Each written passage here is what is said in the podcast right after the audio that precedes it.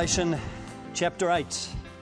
When he opened the seventh seal, there was silence in heaven for about half an hour. And I saw the seven angels who stand before God, and seven trumpets were given to them. Another angel who had a golden censer came and stood at the altar. He was given much incense to offer, with the prayers of all God's people, on the golden altar before the throne. The smoke of the incense, together with the prayers of God's people, went up before God from the angel's hand. Then the angel took the censer, filled it with fire from the altar, and hurled it upon the earth. And there came peals of thunder, rumblings, flashes of lightning, and an earthquake. Then the seven angels who had the seven trumpets prepared to sound them. The first angel sounded his trumpet, and there came hail and fire mixed with blood, and it was hurled down on the earth. A third of the earth was burned up, a third of the trees were burned up, and all the green grass was burned up. The second angel sounded his trumpet, and something like a huge mountain, all ablaze, was thrown into the sea. A third of the sea turned to blood. A third of the living creatures in the sea died, and a third of the ships were destroyed. The third angel sounded his trumpet, and a great star, blazing like a torch, fell from the sky on a third of the rivers and on the springs of water. The name of the star is Wormwood. A third of the waters turned bitter, and many people died from the waters that had become bitter. The fourth angel sounded his trumpet, and a third of the sun was struck, a third of the moon, and a third of the stars, so that a third of them turned dark. A third of the day was without light, and also a third of the night. As I watched, I heard an eagle that was flying in midair call out in a loud voice Woe, woe, woe to the inhabitants of the earth! Because of the trumpet blasts about to be sounded by the other three angels. This is the word of the Lord. Please be seated.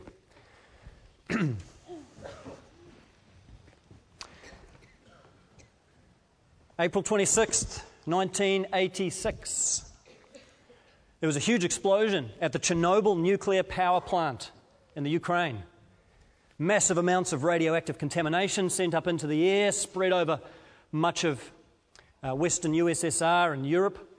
The huge ensuing battle to try and contain all the contamination uh, took up an estimated 500,000 workers, cost about 18 billion rubles, crippled the Soviet economy at the time. And Chernobyl, of course, is uh, regarded as the worst ever nuclear power plant disaster. Um, I learned that it's one of only two nuclear disasters that have reached level seven on the international nuclear power plant disaster scale. I didn't realize there was such a scale, but apparently there is. The other one, of course, was last year, Fukushima, after the Japanese uh, earthquake and tsunami. That was the only other one to get up to level seven. And in the wake of Chernobyl, there were a lot of Christians who started to get really excited because they looked at Chernobyl and they looked at Revelation 8 and they thought they saw a connection particularly a connection with verse 11, with the name of the star, Wormwood, because Chernobyl is based on the Ukrainian word for wormwood, which is actually a plant. Wormwood's a plant, and it grows quite prolifically in the Chernobyl area, so that's why they named the plant Chernobyl. And so Christians got all excited about this and they thought, wow, this, we're seeing biblical prophecy coming true before our eyes. This is the wormwood. This is the thing. It's going to poison the waters and a third of the people are going to be destroyed.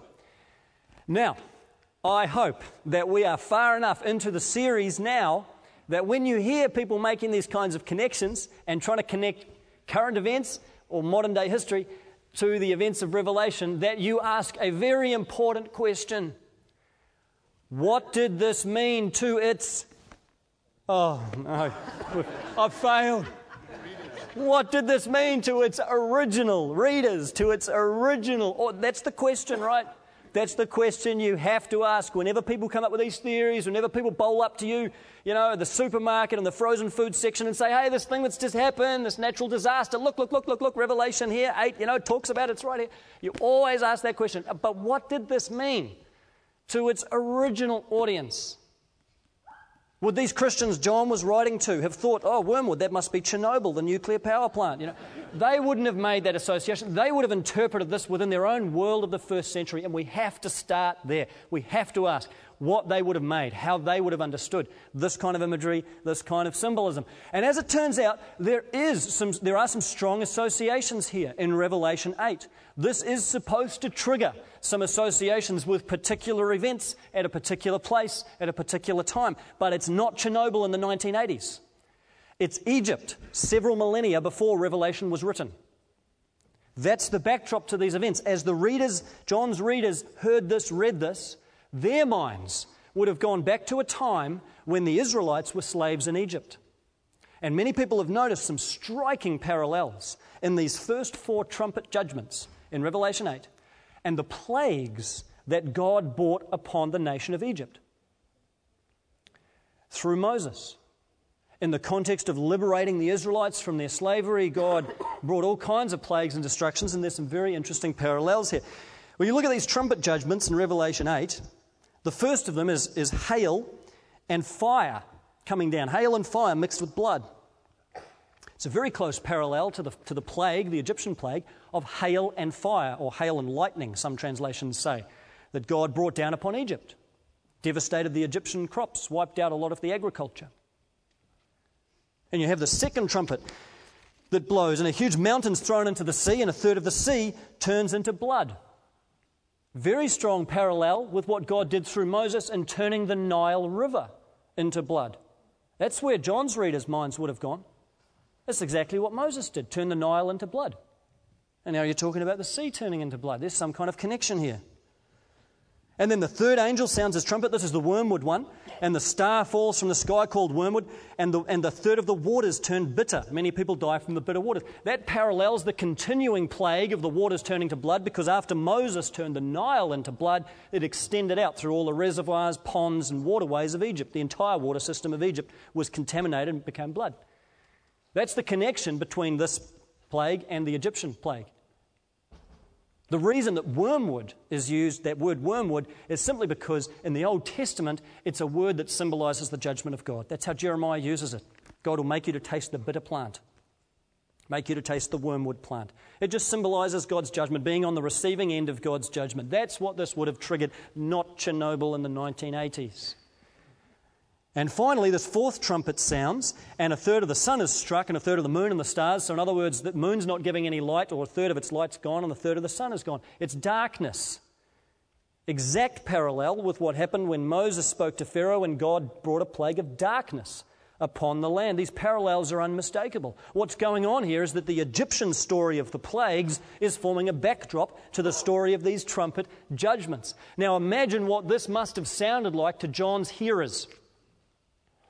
Here they are in the first century, sitting in the midst of an empire, sitting in the midst of the Roman Empire, an oppressive, dominating, bullying, all consuming, all pervasive empire.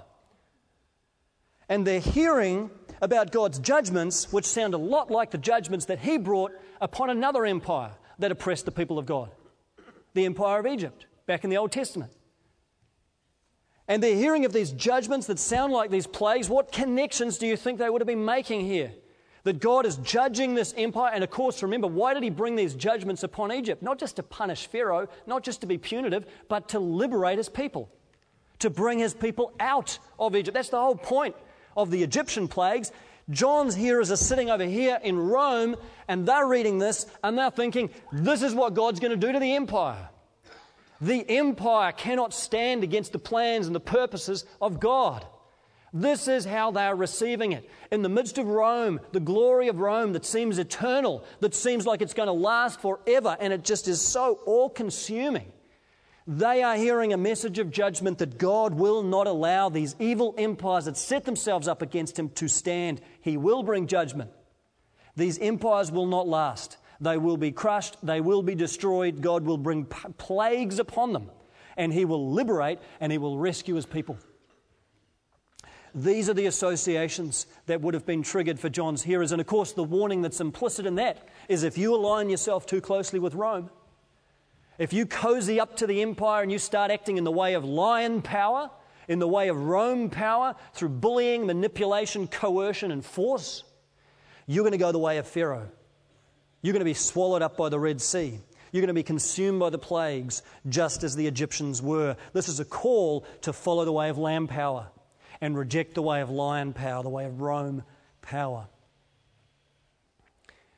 Now, of course, there's more here than just something for the Roman Empire. If this was only about Rome, it would be largely irrelevant to us. But of course, the message transcends Rome. That's the context in which these first Christians would have heard it. But the message is broader. The message is a, is a message of judgment upon any system, any ideology, any power, any authority, any narrative that opposes the kingdom of God. Any empire that is outside of the plans and purposes of God will suffer these kinds of judgments, and not just in some future time, but even somehow in the present. We'll talk about that in a moment. Some very interesting parallels here with these trumpet judgments that span Revelation 8 and 9. And the opening of the seven seals that we had back in Revelation 6. You remember the Lamb, Jesus, opens systematically the seven seals that seal the scroll. And now we have seven trumpets that sound. There's some interesting connections there. With, with the seals, you find that a quarter of the earth's population is wiped out through these devastations. With the trumpet judgments, you find that a third of the earth's population are now destroyed. Now, please don't read these sequences of judgments in a strict chronological order. That is not the point. Revelation is not a timeline. It's not that there's going to be these judgments that wipe out a quarter of the population and then another set of judgments that wipe out a third, further third of the population. It's not like that. John's sense of time moves back and forwards all over the place. The trumpet judgments reiterate, the, the word theologians use is recapitulate, the judgments of the seals. It's, it's like a spiraling staircase covering the same ground from a different perspective. So the trumpet judgments are giving us a perspective on the same series of judgments that the seals gave us in Revelation 6, but now from a different and a heightened and a more intense perspective. The point is that the judgment is getting more intense. These pictures symbolize the severity, the intensity, the growing intensity of God's judgment as Revelation rolls forward towards its great climax, chapters 19 forward. And it's helpful when you look in these trumpet judgments because they seem very severe, and they are. They seem very disturbing, and they are. But it's helpful to keep in mind the purpose to which all of this is directed. Look at what happens when the final trumpet sounds. We're just going to jump ahead just for a minute so you see what happens here right at the beginning of uh, the middle of chapter 11. Chapter 11, verse 15, when we finally, in a couple of weeks' time, will get to the seventh trumpet sounds, look at what the, finally happens. Chapter 11, verse 15 The seventh angel sounded his trumpet, and there were loud voices in heaven which said, The kingdom of the world has become the kingdom of our Lord and of his Messiah, and he will reign forever and ever. That's the goal. That's the point. That's where the trumpet judgments are heading, towards the establishment of God's kingdom on earth. God is not just judging to be retributive. He's not just judging to be a capricious, mean deity up in the sky who likes smiting people with lightning bolts. This is for the furtherance and the establishment of God's kingdom upon the earth. God is pushing back the powers of darkness and the empires of evil in order to establish His reign his authority and his dominion upon the earth. That's where it's going. Just the same way it was going in Exodus. Not just to punish Pharaoh, but to establish God's reign and rescue his people and liberate them and bring them out into freedom and into glory. So keep that in mind as we travel through these trumpet judgments over the next couple of weeks. The point, the goal is not judgment, it's salvation. The point is mercy. The point is glory. The point is God's reign being established. But that necessitates a tumultuous process, which is going to involve judgment along the way, the vanquishing of everything that stands against this kingdom of God. Now, I think the point of John going into all these details about judgment is not that his readers or us would obsess over the judgment of God, but so we would see our part in it, so that we would see the role that we have to play in all this. And he explains what that is at the beginning of chapter 8. This little passage that sits here at the beginning of chapter 8, before all the trumpet judgments are unleashed, is really, really important. John sees an angel who has a golden censer. You know, a censer, if, if you didn't come out of a high church environment, uh, you know, like the Anglican priests or the Catholic priests have a container full of incense, and they swing it along, you know, and all the fumes of the incense, the beautiful aroma comes out as it, as it swings. That's the censer. So the angel's got this censer. Incense, by the way, it represents purity, a purifying agent. So the angel has this censer, and he comes to the altar. He's got much incense to offer, along with the prayers of all God's people. So he's taking this incense and he's taking these prayers, and the prayers are being purified by the incense, and he's offering them on the altar. And as the incense hits the altar, it turns to smoke because the altar's hot. And so then you have this picture of the smoke of the incense and the prayers of God's people mingling together and rising up and ascending into the throne room of God and filling the censers of the Lord. This is a beautiful picture of prayer. Isn't this one of the most stunning visions in the Bible of what prayer is and how prayer works? That when we pray, our prayers are being mingled with this holy incense and are rising up to fill the senses of God in heaven. This past week, our family's been battling colds. I still am, like many of you. And Joshua got it, I think, somewhere, and he's been sharing the love all week with us. And we've just gone down like dominoes, you know. And with two boys sick, you know, sleepless nights, and they're coughing away, and it's just hard work, you know. And we're tired and exhausted, and then we're sick as well. And uh, we, you know, honestly, in the middle of that, my prayer life, I think the most heartfelt prayer I've prayed this, uh, prayed this week is, Lord, let that baby stop crying. Um, that's been my earnest prayer before the throne room. But you know, honestly, in the middle of the week that we've had, my prayer life has not been all it should be. Uh, my walk with God has not been all it should be. I, have not spent much time, you know, focused on God and in His Word and my, my prayers. When I pray, I've just felt like my prayers are like one of those untied balloons that just fizzes around the room a few times, lands on the floor. Um, and, and, and, and, and, the irony of God, you know, He's got me preaching this sermon on prayer in the middle of this. So I'm sitting in my office in these mornings, cold mornings, feeling like death warmed up, uh, trying to bring something out of this passage on prayer. And in some ways, it has been a comfort to me that as I think about this passage and I think about this description of prayer, I'm comforted by the fact that even though my prayers feel like they're bouncing off the ceiling and they're going, my, my, my rambling, stumbling, selfish words, are still being mingled with incense and rising up from the altar and filling the senses of God. Isn't that lovely? Isn't that beautiful? That whenever you pray, that's what's happening. Whether you, whether you know it or not, whether you realize it or not, no matter how babbly your prayers are, no matter how ineffective you think they are, no matter how self centered or whatever you think they are, they're always rising up, just as the cries of the Israelites rose up from earth to heaven and Yahweh heard their cry. So our prayers, mingled with the purifying incense of God, rise up and are a sweet, fragrant aroma in the ears, the nose of God. It's an amazing picture. Shouldn't that just give us a little bit more comfort when we pray? Doesn't have to be the eloquent words. In fact, a few stumbling, bumbling prayers probably quite good.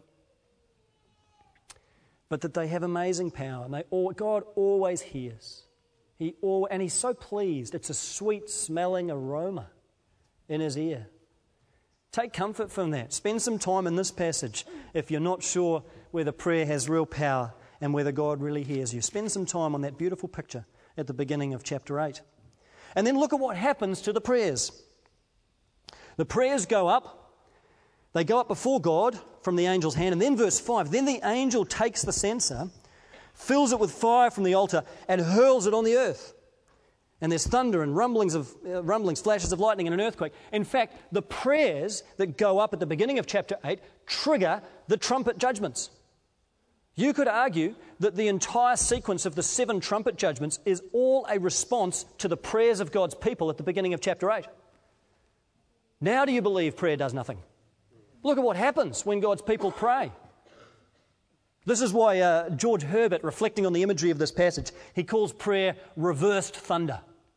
It's wonderful. The prayers go up and thunder comes down. The angel takes that censer, throws it upon the earth, the fire and the thunder come down, and God's judgment goes forth. Prayer is dangerous. Prayer is incredibly effective, whether you think it or not, whether you realize it or not. We are in the divine realm and are speaking and saying things that carry real weight in response to which God really acts. Whenever you pray, something happens. Always. Every time you pray, God acts. Always. He may not act the way you want him to. Murray shared this this morning. May not act the way you're expecting him to. May not act in ways that are visible or observable to you. May not act in ways that return any benefit to you. As Murray said, he answers in ways we knowest not. But whenever you pray, God acts. And your prayers release the willingness of God to act in this world for the good of his kingdom.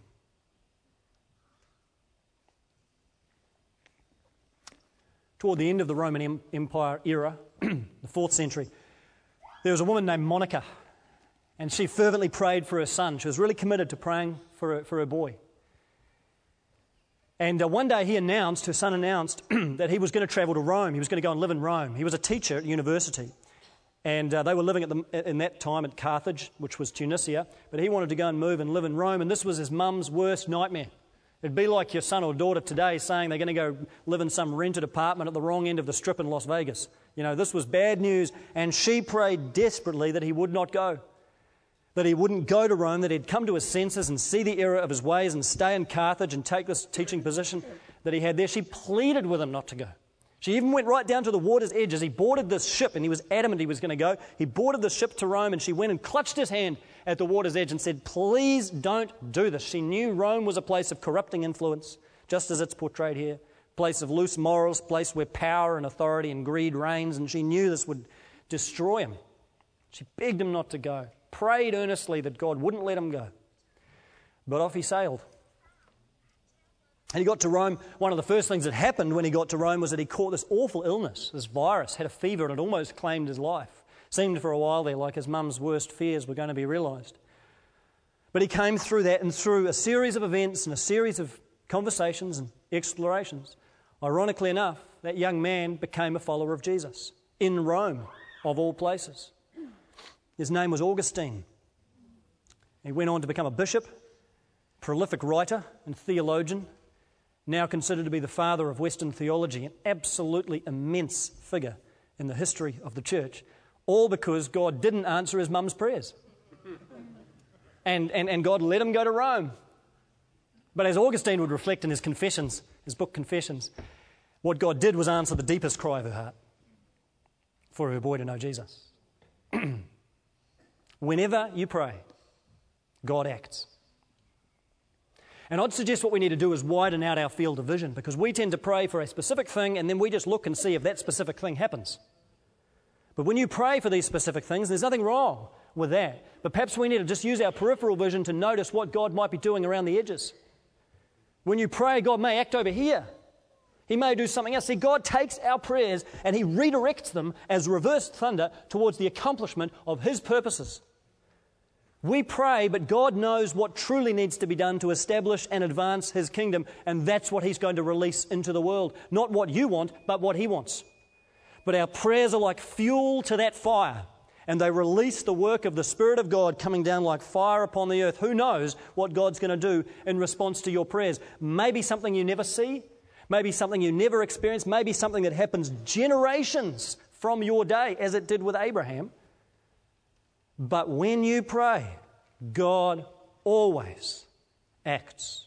He always responds, and always to the furtherance of His kingdom and His glory. Always. Now, what's a bit scary here is that the way God seems to act is a bit disturbing. You have these prayers that go up from the people of God, but look at what God does. He wipes out a third of the earth's population. This is almost a reason not to pray. I mean, I don't want to pray if God's going to suddenly bring hail and fire and blood down and, and wipe out a third of humanity. That's not what I, what, what I want. I, I'd rather not pray at all. But again, this is where we need to be clear on what these judgments are. These judgments, these trumpet judgments, like the other judgments of God in Revelation, these are not acts of God bringing physical destruction upon the earth, literally. They're just not. One of the saddest things I thought that happened after the Christchurch earthquake is that some Christians wanted to claim this was an act of God's judgment. It's disturbing how quickly some Christians want to go to that theme and get on that train. One Christian blogger even claimed that the February 22 earthquake was God's judgment upon, upon Christchurch because they didn't thank him after the September one that there hadn't been any lives lost. And, and, and this stuff goes out into the blogosphere. The damage that it does to the cause of Christ is tremendous. If you want to understand theologically what happened in Christchurch, start with Romans 8 21 and 22. Creation is groaning. Creation is in bondage to sin and corruption and brokenness, and it's crying out for liberation. That's what we're saying, quite physically, quite literally, when we see earthquakes that creation is groaning for something better, not the judgment of God coming upon people to wipe them out for sin. That's not how God works. That's not what God does. Please don't see in Revelation 8 these literal physical destructions that God is or will bring upon the earth. That's not what these are here to show us. What these judgments represent is what happens to the powers of evil every time you pray. What these judgments represent is the symbolic pushing back of the forces of darkness in response to the prayers of God's people. Because every time God's kingdom advances, think about it, there's another kingdom that's got to retreat. If God's kingdom is going to gain ground, another kingdom has got to lose ground. And what we see here is that kingdom, the kingdom of Satan, the kingdom who's the one who is described as the ruler of the present age, we see his kingdom being pushed back. We see the powers of darkness being destroyed every time people pray. We see the forces, the principalities, the dominions, and the authorities of evil on earth and in the heavenly realms being vanquished because the Spirit of God is at work. That's not just something that's going to happen in some future end times scenario, it's something that's happening right now when you pray. This morning, there was a few of us that met over in Kiwi Block to pray A few brave souls braved the rain, braved the cold, came and prayed. And we pray. It's a pretty unimpressive looking group. No offense, but you know, it's a bunch of people. We're sitting around, we're saying some prayers, we're praying for God to, to move and to act, and praying for, for His work in our church, praying for those who struggle in our church, praying even for the leaders of our nation this morning. As we do that, as we pray, our prayers are going up to the heavenly throne room and another plague of fire and hail is coming down upon the powers of darkness. You realize that's what's happening? That's the force and power of prayer. Another plague is coming against the powers of darkness. It's a sign and a symbol to them that their day is over and there's a new kingdom here. When 20 guys gathered in the hub on one freezing morning last year, early in the morning to pray for Murray, and sent up all kinds of prayers and requests for God to intervene and heal and protect and watch over them. Those prayers ascended to the heavenly throne room and they came back to earth as reversed thunder, and another mountain was thrown into the sea. Whether we see it or not, whether we know it or not, that's what's happening every time you pray. When you pray for a sick child, as we've been this week, praying for healing, praying that God would get them through this cold or flu or whatever quickly. Another plague, another wormwood star is falling upon the authorities of evil that stand against the kingdom of God and bring sickness and ill health into this world. That is what is happening when you pray. These judgments describe what happens every time God's people pray and every time God's Spirit acts. Powers of darkness are being pushed back. It's a sign and a seal to the authorities of evil that a new day is here. A new kingdom is being inaugurated, and new creation is on its way.